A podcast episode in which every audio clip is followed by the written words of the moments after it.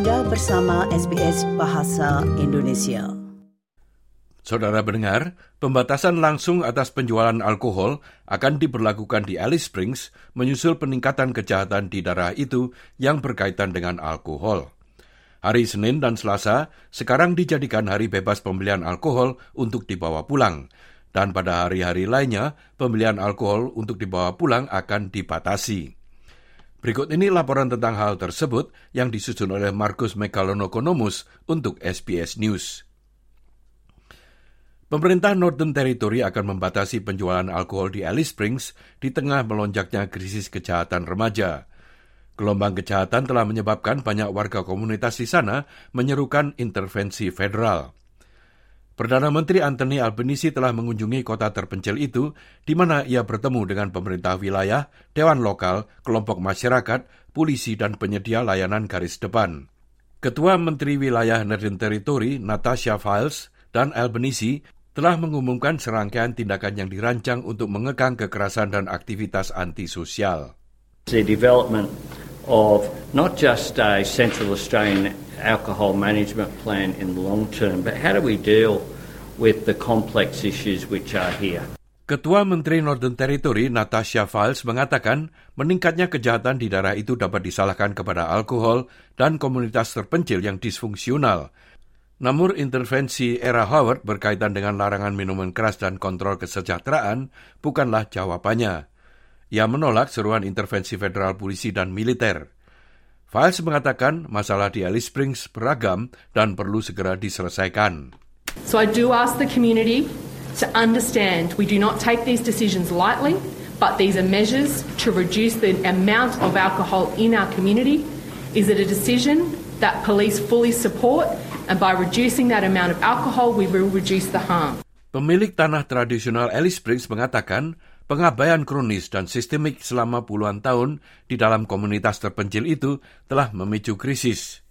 Sementara itu, pemimpin oposisi Peter Dutton mencapnya sebagai masalah terbesar di Australia dan masalah hukum serta ketertiban dan kejahatan. Menanggapi hal tersebut, Files mengeluarkan pesan kritik kepada pemimpin oposisi Peter Dutton. In terms of the alcohol restrictions, we have seen changes over the pre previous six months.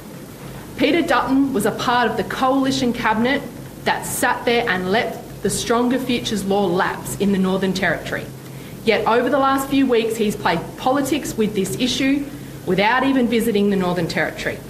But we have let the data settle. It's clear after six months that we need to make further changes, and you've seen that with the measures announced today.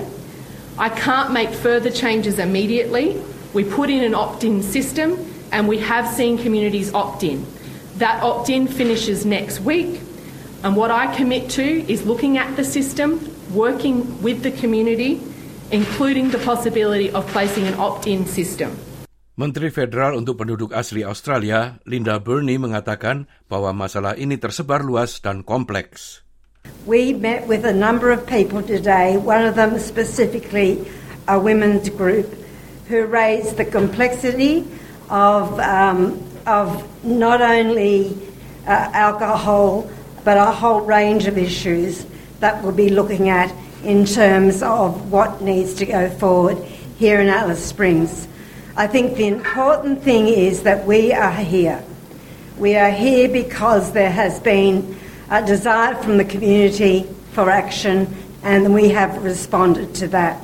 That's what's significant. Statistik dari tahun ke tahun hingga November 2022 menunjukkan serangan kekerasan dalam rumah tangga di kota itu naik sebanyak 54 persen, sementara serangan terkait alkohol naik 55 persen. Demikianlah tadi sebuah rangkuman mengenai meningkatnya kriminalitas yang terkait dengan alkohol di daerah Northern Territory. Rangkuman itu disusun oleh Markus Megalonokonomus untuk SBS News dan disampaikan oleh Ricky Kusumo. Sukai, berbagi, komentar. Ikuti SBS program Bahasa Indonesia di Facebook.